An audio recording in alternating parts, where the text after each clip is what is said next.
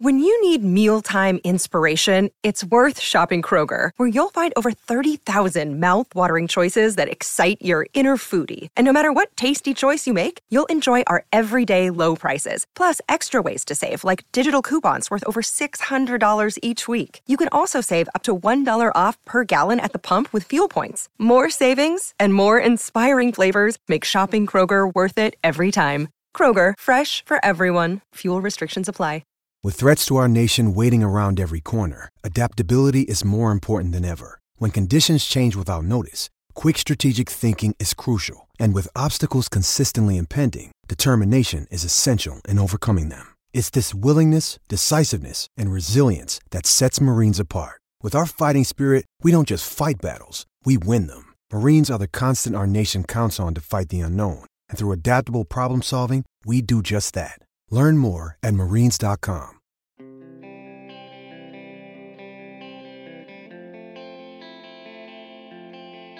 The American political climate, and hear me out on this, please, before you turn it off.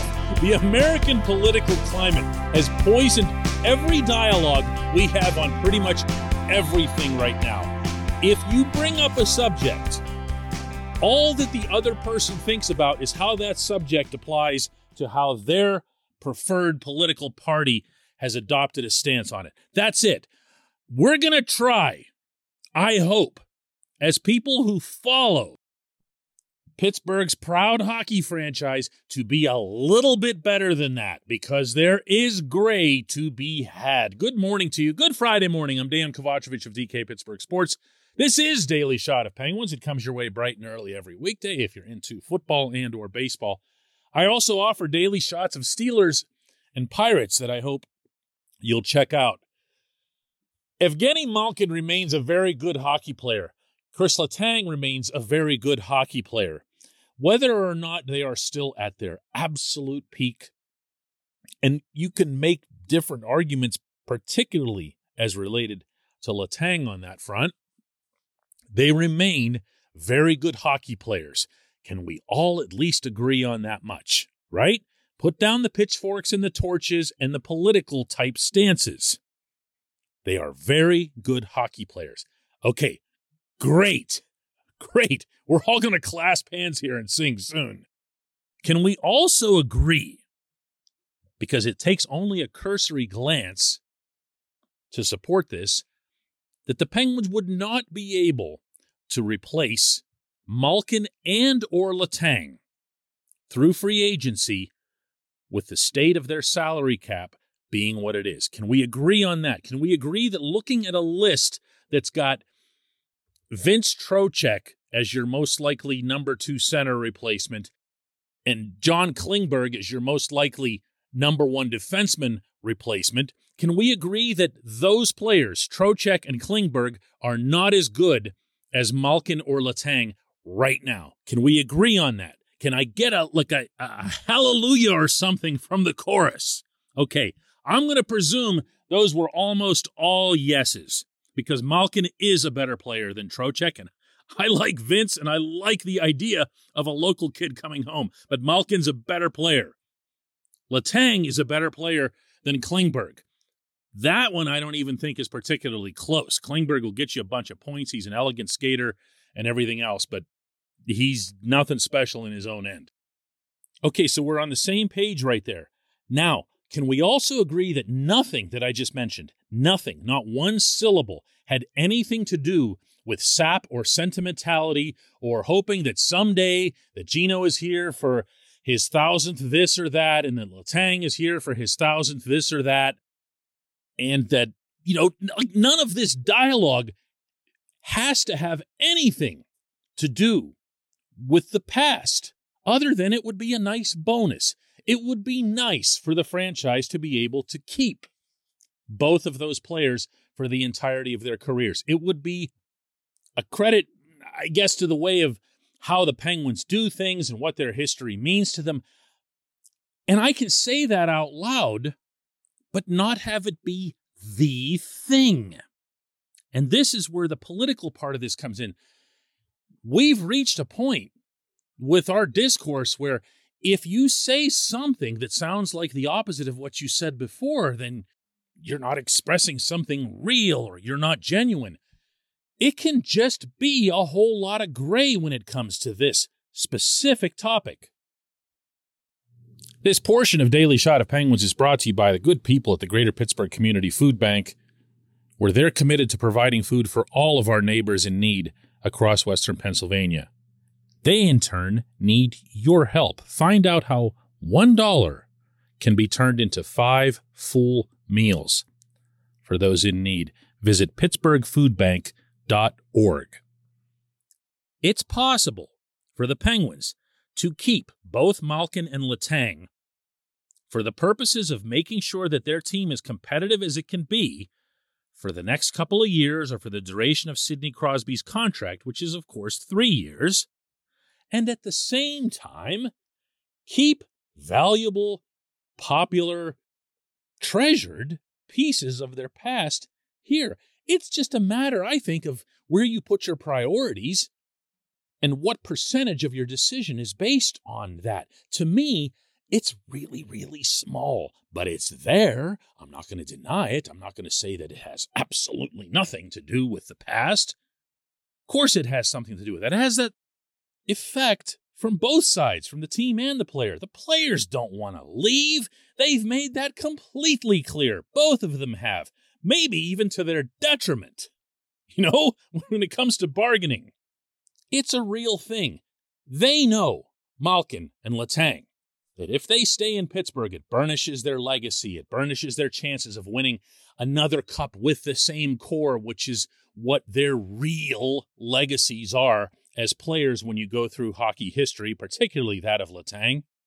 They know this is always where they'll be most loved. Never underestimate that as a factor for any professional athlete. There's a reason the great ones tend to stay in the cities where they made the biggest name for themselves, meaning in retirement. So, yes, of course, it can be part of the thinking for management, too. Remember that they have to sell tickets. Remember that the sellout streak is over. Remember that unless Vince Trocheck brings the entirety of Upper St. Clair up to every game, he's not going to sell tickets the way 71 will.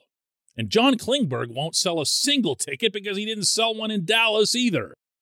So there I go. This is my stance. This is how I feel. No, this is one tiny percentage of it. The big part, the overwhelming part, is that this team needs to be competitive, if not an outright contender, over the next two or three years. The best chance of assuring that is to keep the best number two center who's available to you and the best number one defenseman who's available to you. This doesn't have to be an either or or a narrative based thing. Nor, by the way, do the Penguins need to be overcommitting or overpaying either of these players. This too can be part of the gray. You don't have to take one side or the other. You can say, man, I really hope they keep Gino and Tanger. But also, I'd like to see them keep Rickard Rakell or extend Tristan Jarry. There can be gray in there too. It's okay to have opinions like that. Now I return you to your regularly scheduled programming, whatever it was that you were watching that only shows one view of things in this world. When we come back, J1Q.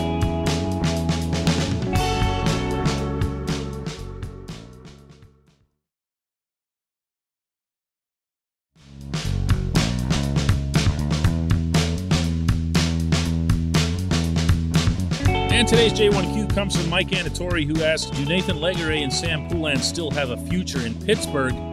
There were glowing reports about them through their junior careers, but their introduction to pro hockey has been underwhelming. With the Penguins needing young talent, these kids should be part of the next wave. Yes, Mike, they should be, but right now, only one of them appears poised to be.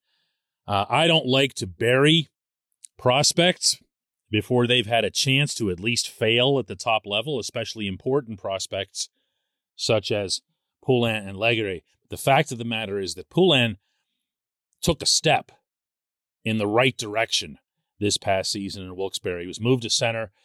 Uh, he showed more fluidity at the position, less of the, how do I put this? When I watch him play, or even when I watch him practice, there's just enough Daniel Sprong looseness to his game that it makes me uncomfortable. I never feel like I know what position he's at. He's kind of all over the place. And on one hand, it's nice that he can show off his skating stride like that. You do want guys who are mobile. But when he was at the wing, it felt to me like he was never going to be a guy who fit with what Mike Sullivan wants to do, which is to be first in on the forecheck. It's not all that complicated with Sully. It never has been. There's a reason that Bryan Rust is held up as the role model for prospects at all levels of the system, including those who haven't signed professional contracts. They'll show kids in a cave in Finland video of Rust because this is how you need to play at both ends of the ring. Now, when Poulin moved to center, he was able to use that speed and that shiftiness to cover more parts of the ice, which is a tool at that position. You do want someone at center who can be a little bit more tireless and take up more acreage. But I'm not sure that Poulin profiles as an NHL center because to be an NHL center, you got to have a lot of things going on for you. You've got to be solid defensively. You've got to be winning draws. You've got to be playmaking, and that one probably still sits at the top of the list, even all these years later when hockey has advanced significantly from just being rod hockey and everybody's just going right up and down their positions. Management is very happy with Poulin's progress, and it's not an act. It's not pumping him up. Uh, there's a difference between the way they spoke about him after the AHL season and when somebody's just saying nice stuff just for the sake of nice stuff. Now, Legare, on the other hand, has a lot of work ahead we don't have to wonder what management thinks of him when all we have to do is see that JD Forrest was making him a regular healthy scratch in Wilkes-Barre. That's not a decision that gets made unilaterally, at least not over any sustained period. In other words, a minor league coach, if he has an issue with a player, something that he did right before the game or whatever, he's going to have the latitude to make that kid a scratch. When it's a prospect and you're regularly sitting him, and you know the organization has invested a draft pick and development time and everything else in him, that's going to be discussed with the director of player development and probably, probably all the way up to the organization's general manager. So you don't have to wonder what the Penguins think of Legare right now. I have liked this kid a lot for a long time. He has a heavy, heavy shot, an authoritative finish, and he got a lot faster in the time that he's been with the Penguins, and he always had the natural build. But the Penguins need to see a lot more out of him in terms of energy, feistiness, win the puck, control the puck, don't throw the puck away. All those Bryan Rust type traits. Uh, they're obviously not ready to bury him, but out of the two players that you mentioned, it ain't close right now. I appreciate the question. I appreciate everyone listening to Daily Shot of Penguins. Next week, I'll be flying to Montreal to cover the NHL draft, reporting from the NHL draft floor at Bell Center. It's going to be an awful lot of fun, and there might be a whole lot of other news in addition to that. Thanks so much for listening.